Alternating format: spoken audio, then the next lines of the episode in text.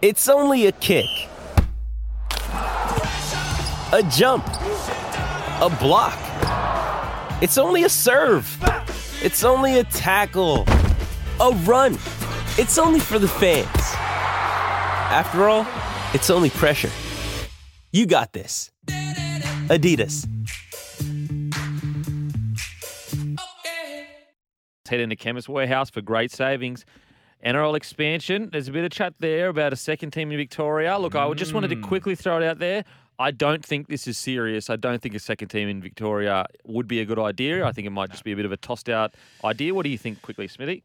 Yeah, no, I reckon it's just been thrown out there just to get a get, get a gauge on the response. Look, if we're going to expand, it's not going to be down in Victoria. Look, the, the Melbourne Storm they're celebrating their 25th uh, anniversary this year, Kempy, and they're still they're still making ground down in Victoria as as a as a premier um, sporting organisation. I know they've had wonderful results over a long period of time, but you know they've just started to gain that traction in a state that that doesn't really recognise rugby league um, on on all different levels. They're starting to build the junior system up around um, the city and and of course around the state.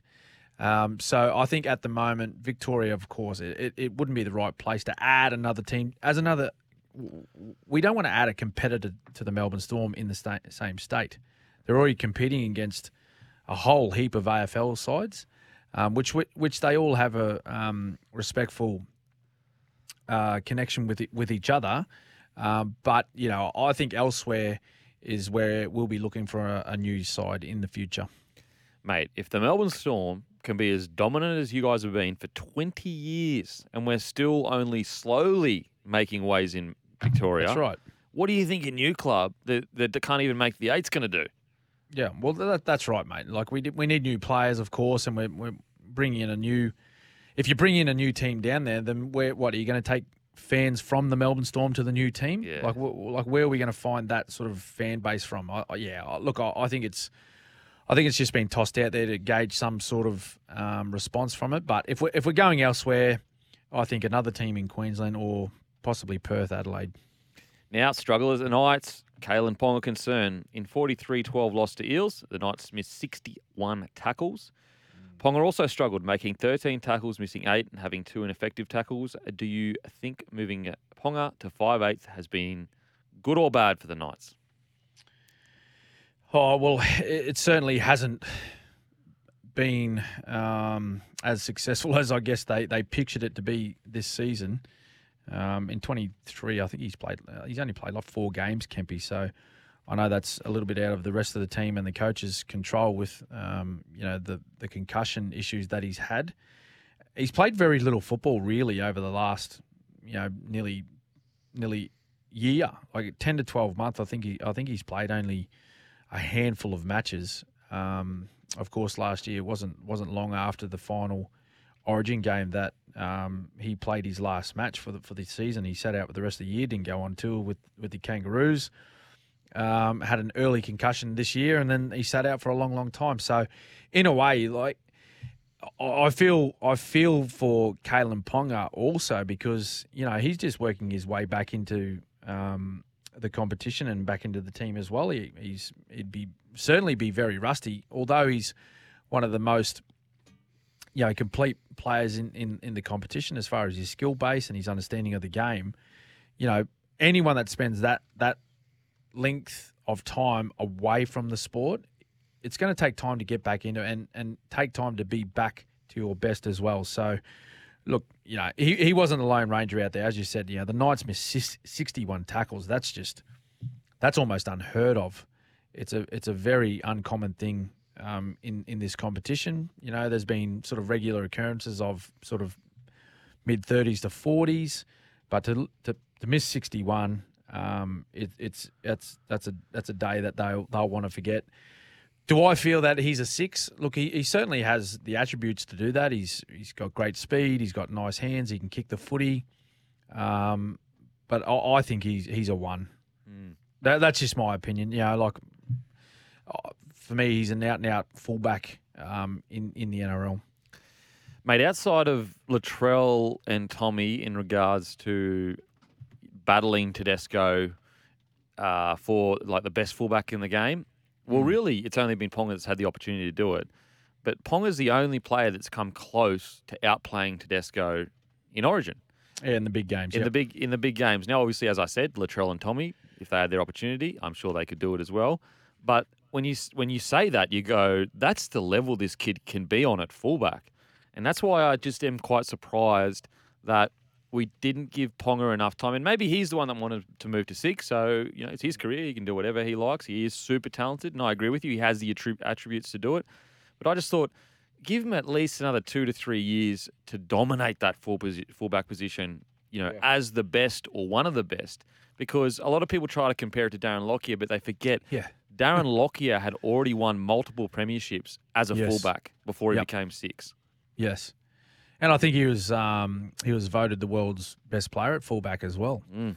in that time, Kempy, before he made that transition to, to number six. And I think he he made way, of course, because there were younger players coming through. I think Lockie was sort of he was coming towards you know in the well he was com- he was getting into the, the the latest stages of his career as well. So he slowed down a little bit, and then of course you have someone turn up at the club like like uh, Carmichael Hunt that ended up playing one um, for the Broncos for a long time when when Lockie transitioned to six. Um, maybe that was part of the move uh, for Kalyn to go to six with Lockie Miller um, joining the Newcastle Knights last year and trying to fit them both in the side and thinking that was the best thing for for the team. Um, but you know, look, it, it's hard. It's hard to make a, a like a a reasonable judgment on it all until we see him play a bit more time. I believe he hasn't had a real opportunity to to to settle into this sixth position, um, playing five eight at, at the footy club. Now, I, I know they were they were well off the mark on the weekend, but before last weekend, like we'd we'd spoken about the Newcastle Knights over the past you know three or four weeks, Kempy, and we, we were both really impressed with the way that they'd been playing their footy. They were playing tough. They were playing gritty. They, they had an attitude towards their footy, which you know they were they were beginning to become hard to beat, or they were challenging you know a lot of the sides that they were playing.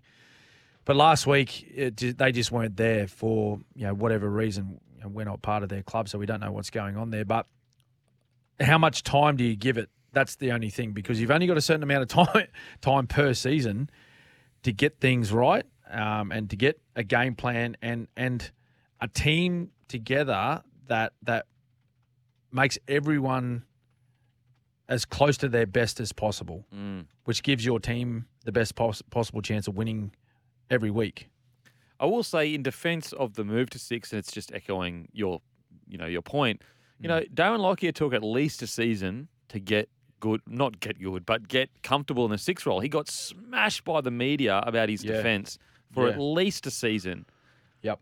Um, Well, mate. Well, mate. It's you- you think about it, right? Like you think about when when you're when a young guy starts out as a fullback and he and he plays that position for let's just say six to eight years, um, maybe even a decade, like like Lockie did, and then all of a sudden you make a, a move where you're playing in the front line. Defending in the front line is such a big change to what you've done, you know, those previous seasons that you've played as a fullback.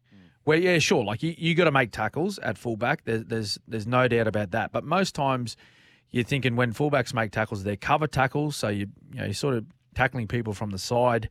Um, most times on your try line, you've got plenty of other players around you to help you.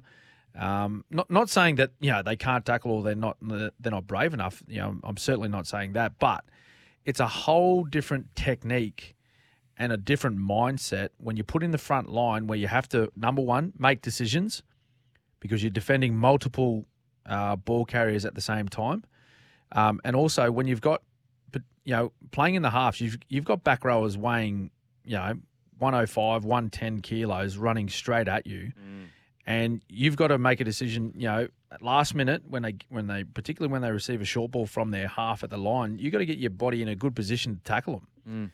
Um, and and really, in, in Kalyn's defence, um, you know, on, on the weekend, it it looked like it looked like a player that was a little bit out of touch with the game. That that's all it was. As in, as in, he hasn't spent a lot of time on the park. Um, and he was just he, his timing was all off. You could you could see that his timing with his defense, you know, trying to take his body to the tackle. It was just all out of whack. So I'd like to see him on the park. You know, we'd all love to see him on the park. There's no doubt about that. I think just in general, we want to see him playing, but to give him a little bit more time to settle into that position because we've seen him play in the middle for Queensland. Yeah, Like remember when he in his I think it was his first game, wasn't it for Killed it. Queensland? Like he- he come on and played in the middle, yeah, and he was whacking blokes. yeah. Absolutely. So it's not like he can't tackle. So um, just give him time at that sixth position, I think, mate. I, I think also, you know, we often talk about attacking instinct. Oh, he's just so instinctual on the ball. He just can feel it. He can. He knows when a player's hips has turned out, where their eyes Mm-hmm. are. I don't think defensive te- uh, defensive instinct gets talked about enough. No, That that's right. instinct of knowing, as you said, when to put your body in front, when not to, when to rely on your inside, your outside. You'd know plenty about it, Smithy. Yeah, no, that, mate. There's a whole there's a whole work of, of things that you need to put time into with, with your preparation and particularly your training. You got to spend time in that front defensive line to understand with your decision making, your technique, where to position yourself body wise. Where, where you know you can almost manipulate ball carriers at time where you want them to run into. Mm. So that's a whole different set of skill that you need to learn, and and really, it takes time to develop those skills and really make them become automatic. So that's what he needs to do. Just spend some time there. We are going to head to a break. After the break, we share our rising stars in the NRL thanks to Bailey Ladders.